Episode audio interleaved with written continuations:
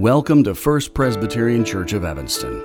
This Sunday's sermon was given by Senior Pastor, Reverend Dr. Ray Hilton. If you'd like more information about First Presbyterian Church of Evanston, please visit firstpresevanston.org.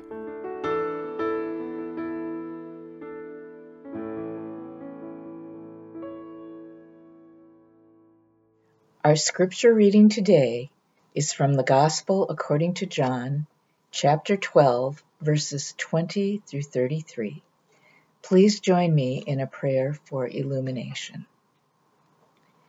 Dear Heavenly Father, in this season of Lent, help us to reflect upon your grace and your love, a love so great that you sent your Son to die as a human for us to have eternal life. Lord, let, let that love, that wonderful love, shine through each of us to those that we meet or come in contact with, Lord. Thank you for your grace and love. In Jesus' name, Amen. John 12, verse 20. Among those who went up to worship at the Passover festival were some Greeks. They came to Philip who was from Bethsaida in Galilee, and said to him, Sir, we wish to see Jesus. Philip went and told Andrew. Then Andrew and Philip went and told Jesus. Jesus answered them, The hour has come for the Son of Man to be glorified. Very truly I tell you, unless a grain of wheat falls into the earth and dies, it remains just a single grain. But if it dies, it bears much fruit. Those who love their life lose it, and those who hate their life in this world will keep it for eternal life. Whoever serves me must follow me, and where I am, there will my servant be also. Whoever serves me, the Father will honor. Now my soul is troubled, and what should I say? Father, save me from this hour? No, it is for this reason that I have come to this hour. Father, glorify your name. Then a voice came from heaven I have glorified it, and I will glorify it again. The crowd standing there heard it and said that it was thunder. Others said, An angel has spoken to him. Jesus answered, This voice has come for your sake and not for mine. Now is the judgment of this world. Now the ruler of this world will be driven out. And I, when I am lifted up from the earth, will draw all people to myself. He said this to indicate the kind of death he was to die. This is the word of the Lord. Thanks be to God. Well, again, we thank God for the reading of Holy Scripture. What a gift that God has given to His people to keep us and to guide us through, through these turbulent times. We continue our series on and how God transforms us, our teaching series from the inside out. And I trust that you are being moved by the Holy Spirit to examine that inner part, that interior life that we so often ignore. You may not know this, but the month of February is always a special month, month for me. First of all, it's because it's my birthday. But the second reason is because my daughter, our precious daughter, was born in the month of February, and it's also Black History Month. Now, this may not resonate for some Americans, but it does for millions of black people in this country for whom our story for so many years was either ignored or often told for us and not by us. And so this past month, I had the opportunity to read through a couple books by Isabel Wilkerson, Caste and The Warmth of Other Suns. And then I went back and reacquainted myself with Carson Claiborne's The Autobiography of Martin Luther King Jr., I reread parts of the autobiography of Malcolm X. And then I also read one of my most favorite Doris Kearns Goodwin book, Team of Rivals. And what I found compelling, compelling in reading those books is the fact that President Lincoln, Malcolm X, Martin Luther King Jr., Jr. shared one thing in common. They were all assassinated. And they were still very young men. Martin Luther King was only 39. Abraham Lincoln was only 56. And Malcolm X was only 36. These men had plans. They had dreams, they had hopes, they were looking ahead to the coming days. Their calendar was full of things that they wanted to do. Particularly, President Lincoln told his wife on April 14th, as they were driving in their carriage, coming back from having inspected the, the building of ships in the, in the dockyard, he was telling his wife how much he wanted to travel to California. He had never been out west. He wanted to go to the Holy Land and, and see the, the place where Jesus walked. He was hoping after the presidency he would go back and practice law. These men all had dreams and hopes, but they didn't know that their death was imminent. And so it got me thinking, as I often think about these things, if you knew the hour, if you knew, knew the day, if you knew the, the, the week of your death, what would you do differently? What would you talk about? What would you focus on in your life if you knew that your day is coming and it's that day, it's that week, it's that month? Well, in today's reading, Jesus is heading into the last week of his life. He would be executed by Friday of that week, and he knew, he knew it was coming. And he spent the time giving two final public sermons explaining his death, at least by John's account. John chapter 12 is a pivotal chapter. And in that chapter, Jesus gives two final sermons. Now, remember what we said as we quoted Jesus' words last week from John chapter 3, verse 17. Jesus said of himself that God did not send his Son into the world to condemn the world, but that the world through him might be saved.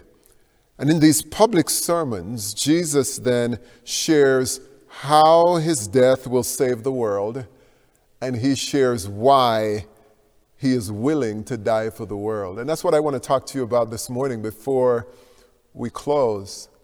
How Jesus' death will save the world, and why he is willing to die for the world. And it's all contained in our reading this morning. So, how does his death save the world? Look, look all the way down in verses 32 to, through 33, and it's there on the screen for you to view. Jesus said, And I, when I am lifted up from the earth, will draw all people to myself. And he said this to indicate the kind of death he would die. And so when I picture Jesus dying on the cross, of course, his arms are stretched out. And with one hand, he's drawing all of Old Testament's ancient people, drawing all of the people who came before him to himself. And with the other hand, I see Jesus drawing all of the Gentile world, all of the people who are yet to be born, including you and including me. He's drawing the old and the new into a new covenant, uniting them into himself. I like to believe that when Jesus died on the cross, that he was drawing people of all races, all people, peoples of all cultures and languages to himself. And this is why, as followers of Jesus, we, the church, the body of Christ, must be in front, doing everything to tear down structures of racism, to eradicate racial hatred, racial superiority, and the lies of nationalism. Jesus draws all people to himself. We must understand then why Jesus' death is central to who he is and what he came to do. Because today in our world, people are confused about Jesus. They're confused about Jesus' death. I've even heard Christians denigrate the words of Jesus regarding his death. and they call it child abuse because God sent his son to die on the cross. And Christians denigrate that death. Lots of people don't understand why Jesus died. And even here in John 12, the people who were listening to him were just as confused. For example, there were religious people in the crowd who made plans to put Jesus to death. And you say, well, why? And the answer to me, as I read it, is jealousy. Because if you go back to chapter 11, Jesus had just raised Lazarus from the dead, and the crowds were, when they, when they saw the miracle of Jesus, the crowd surged toward Jesus. Suddenly, Jesus became more popular than the religious leaders. Did the religious leaders understand the centrality of his life and his death? And the answer is no. And then in that same passage, there were people in the crowds who were just curious about him. Jesus came at the time of festival, the Passover festival. And all these people from all over the empire came to Jerusalem for Passover. And by this time, Jesus was front page news. Everybody heard about him. They were calling his name. They wanted to see him. Did they understand the centrality of Jesus' life and his death? And I would offer to you that the answer is no. And then, as you continue to read in John 12, the religious people who were supposed to be the custodians of Scripture, even they were skeptical, skeptical of him. And they said, How are we to be sure that you are the one? We read in the law that the Messiah remains forever. In other words, the Messiah cannot die. The Messiah is supposed to be indestructible. Why are you talking about dying? The Messiah can't die. Did they understand the centrality of his life and his death? And again, my answer is no. And then, as you will hear in next Sunday's Palm Sunday reading, some people look to him as a political solution, as the revolutionary one who would save his people by military means. Did they understand the centrality of his life and his death, even as they were saying, Lord, save us. Hosanna. As they were saying those words, did they understand that? And the answer is no. And so, as you might imagine, there were expectations all over the map. Everyone had their own agenda, everyone had their own definition and their own understanding of Jesus and why he came. And so, here we have in our reading the Greeks. And, and these, these might be Greeks, Jews from who spoke Greek from other lands. It could be most likely Gentile Greeks who came to see Jesus. And we must also wonder what was their agenda? Did they get it? Did they understand what Jesus was about? You know, the pulpit that is back in my home church in Jamaica was a very hallowed place in the life of our congregation, just as our pulpit is. And as children and teens, we would sit out in the pews and we would watch the parade of people going back and forth to that pulpit, whether to sing a song or lead a prayer. A lot of important announcements were made from that pulpit. And of course, weekly, my pastor, the late Pastor Lou, would stand in that pulpit week in and week out, year after year, and deliver the messages that God gave him. And then a time came on a youth Sunday night that I was asked to be the speaker for that night. And uh, I remember as I walked up there, because that's not a place you're allowed to walk into. I walked up there and I had my Bible, and as I was about to put it on the pulpit, I looked down and I saw the words that you're seeing Sir, we wish to see Jesus.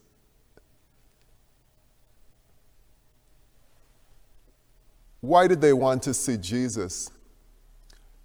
As a young boy at that time, I didn't know enough of the Bible to actually know it was a verse from the Bible that a group of Greeks, God-fearers, had come to Jerusalem wanting to see Jesus. I didn't know that. But why did these people want to meet with Jesus? We don't know. You know, Jesus didn't tell Peter or James or John to check his schedule and see which day is open and then book it. No, he didn't do that. Instead, what Jesus does, and, and, and you have to understand, Jesus is his own person. You can't manage him, you can't control him. He always knows what he's going to do next. Jesus instead takes charge of the confusion, both from maybe the Greeks, from the religious leaders, from the, the, the, religious tourists, from just the, the mass of humanity that were in an uproar about him. He takes charge of that confusion and he speaks very clearly about his mission and his purpose. And Jesus said to them in John 12 23 that the hour, I mean, he literally knew the hour, the hour has come.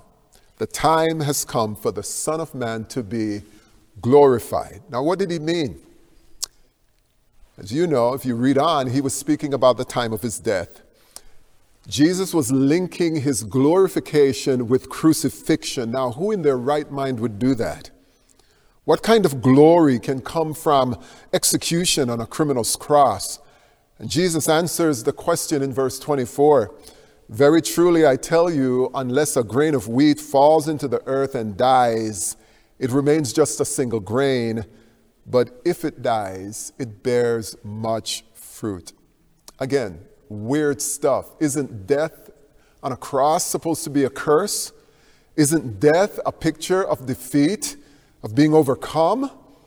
Well, using the analogy of a seed being planted into the ground, Jesus explains that there is no fruit without his death, that the seed must be planted for something to rise up from the soil. It's as if Jesus is saying, I will be planted into the ground for three days. But after my death comes resurrection. And through my life, and through my death, and through my resurrection, hope and salvation will enter the world. And this is how Jesus understands his death that his death is sacrificial, his death is for the world, it's substitutionary. His death is for the sinful humanity, and by giving his life as a sacrifice for sin, all of humanity now has the hope of forgiveness. Jesus explains very, very clearly what his death means and how his death saves the world. But I think the next thing he does in our reading this morning is, ex- is to explain to the confused masses why he would do it. They don't understand how his life and his death is, is, the, is the door to salvation. They didn't get it. And I don't believe they understand why he would do it. So he explains it. And in, in summary, the reason why he's giving his life, it's because of love. It's because of love. Notice what he says in verses 25 through 26 those who love their life lose it. Those who hate their life in this world will keep it for eternal life. Whoever serves me must follow me. And where I am, there will my servant be also. Those are, those are massive words. Where I am. I know most of us, when we hear that, we assume where, where he is in heaven, we're going to be there. Yeah, it could mean that. But where I am on the cross, where I am giving my life in love for the world, there will my servant be also. Whoever serves me, the Father will honor. And Jesus, when he spoke about the honor of the Father, when he spoke about the glorification of the through the Father or from the Father, he spoke about it through the door of suffering, through the door of death. And Jesus is saying to us that if you serve me, understand that God is going to honor you. You're going to go through a door called suffering. But the Father is going to glorify you and honor you. He's going to tell you, Well done. Are we ready for that? So, what is Jesus saying? Is he saying that I don't love my life? No, I don't think that's what he's saying. I think what Jesus is saying is that he is not so much in love with this world that he's going to do anything to avoid death. Jesus loves God. Jesus loves the world so much that he's willing, as Paul says in Philippians, to humble himself, to take on the form of a servant, and become obedient to death, even death on a cross. That is what he's talking about. As usual, another hard saying of Jesus if you're willing to hate your life in this fallen, messed up, self seeking, violent, and manipulative, rebellious world, then you will be able to escape the snares and the traps of this world. And all that this world says is important, and you will be set free to live for Jesus. That's what it means to hate the world, not, not the people, not the beauty of this world, but the values, the agenda, the priorities of this world. Hate that, and you will be set free to serve Jesus. And in that way, Jesus says you will gain your life. John's epistle says a similar thing. John says, Do not love the world or the things of the world. If anyone loves the world, the love of the Father is not in them. The world and its passions, they're passing away, but those who do the will of God will abide, will live forever. That's the nature of love. And this kind of love is more than feelings.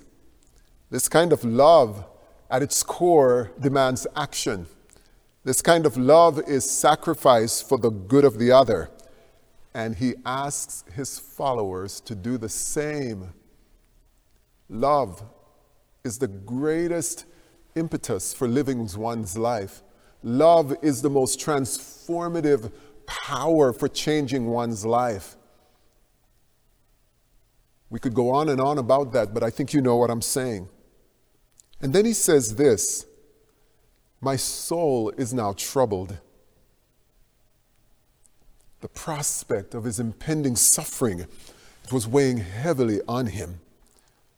But then he says this So what should I say? Ask God to save me from the hour of my death? He said, No. It is for this reason it is for this reason, this is the reason why I, I, I have come to this hour. Talk about clarity. Talk about being resolute. He's not turning back. Oh, that God would give us that kind of clarity as to why we're here and how we must live our lives. I think he understands that if he doesn't die and rise from the dead, evil wins. So listen to what he says now is the judgment of this world. Now the ruler of this world be driven out. And we need to know that, that Satan has already been defeated. That when Jesus Christ died on the cross, he triumphed over the powers of darkness. And through his life and his death and his resurrection, he defeated every single strategy and plan that the devil intended against him. And by virtue of that, intended against us. And then he says these wonderful words, and I repeat them again from verses 32 and 33. And so I, that's the reason why I'm here. When I am lifted up from the earth, I will draw all people to myself. And he said this to indicate the death he was to die. He did it in obedience to the Father. He did it out of love for the world. And without Jesus' obedience, without Jesus' love, we would be forever lost. And so, as his followers, Jesus calls us to live with the same kind of obedience and love. And it is costly. Friends, to live with obedience and to live with love for Jesus as your as the big priority in your life, it will be costly. Let me explain. Let me explain like millions of people around the world, I was very interested in Pope Francis's visit to Iraq on March 5 through 8. And as I've read the report, Pope Francis said that the sight of the destroyed churches, the ruins in Mosul, in Nineveh, in northern Iraq, left him speechless. And I've never been there, but I believe him. I've seen the, I've seen the devastation. He said, When I stopped in front of the destroyed church, I had no words. I had no words. And I thought about our facility, our church here, and I imagine this church being devastated the way the churches in northern Iraq were devastated. Speaking to the journalist, Pope Francis said that he had read about and seen pictures of the destruction in northern Iraq, but what he saw in person in Mosul and Qaraqosh was unimaginable. He visited Baghdad, the birthplace of Abraham, and finally to the rubble strewn streets of Mosul, where the Islamic State, ISIS, declared its caliphate in 2014. But then he said, What touched me the most, and this is the point that I'm leading up to. He said, What touched me the most was the testimony of a mother in Qaraqosh. She's a woman who lost her son in the first Islamic State bombings. And as I read about that, this woman's son and his cousins were playing in the front yard when a bomb just landed right where they were playing in the front yard of their home, as little boys should be playing, and it totally took their lives. Pope Francis said, What moved me about this woman's testimony was the word forgiveness. Forgiveness. Pope Francis met Doha Sabah Abdallah, the mother who lost her son in the Syriac Catholic Immaculate Conception Church. This church was in the town of Qaraqosh. The town is 20 miles southeast of Mosul. It was occupied by ISIS from 2014 to 2016. And the atrocities that were committed against Christians in these towns are beyond belief and are, are, in my opinion, are on the same level as the way the Nazis treated European Jews during the Second World War. And that is why, friends, I am thankful that God sent Jesus. That is why I am thankful that Jesus came. That is why I am thankful that there is a God who will one day return to render justice. There is no court in the land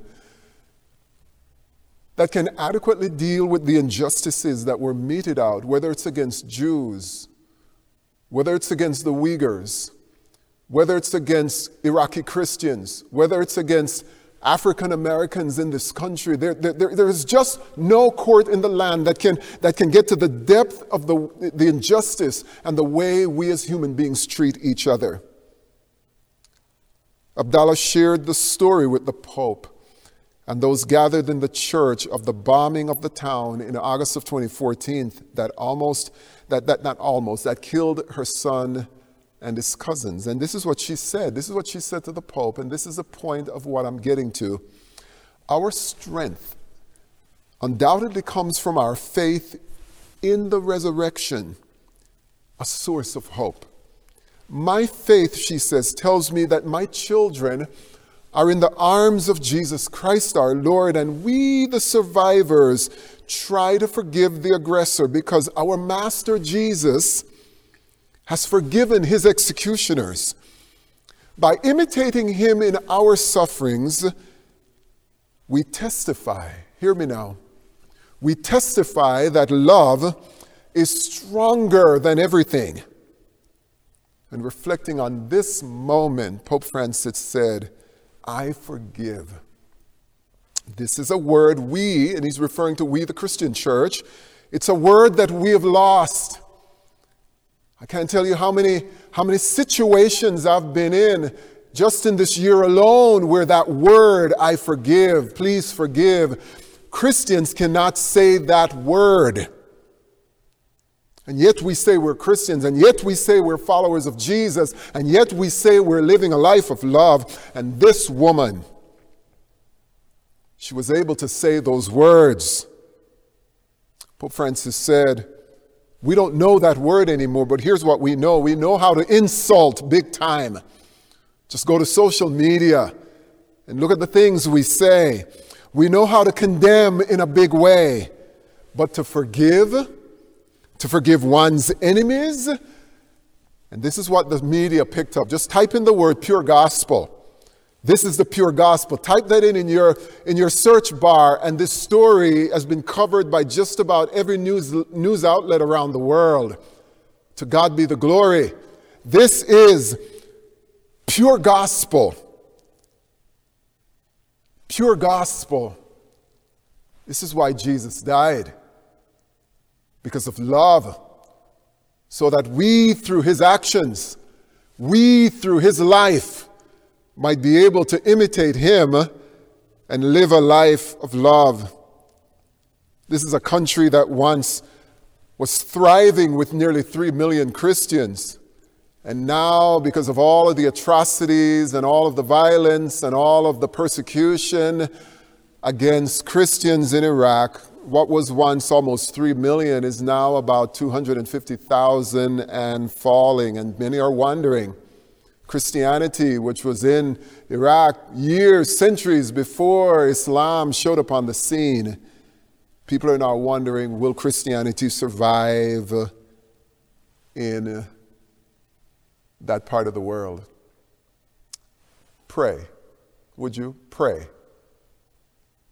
When I, when I read this, I thought about my beloved friend and pastor,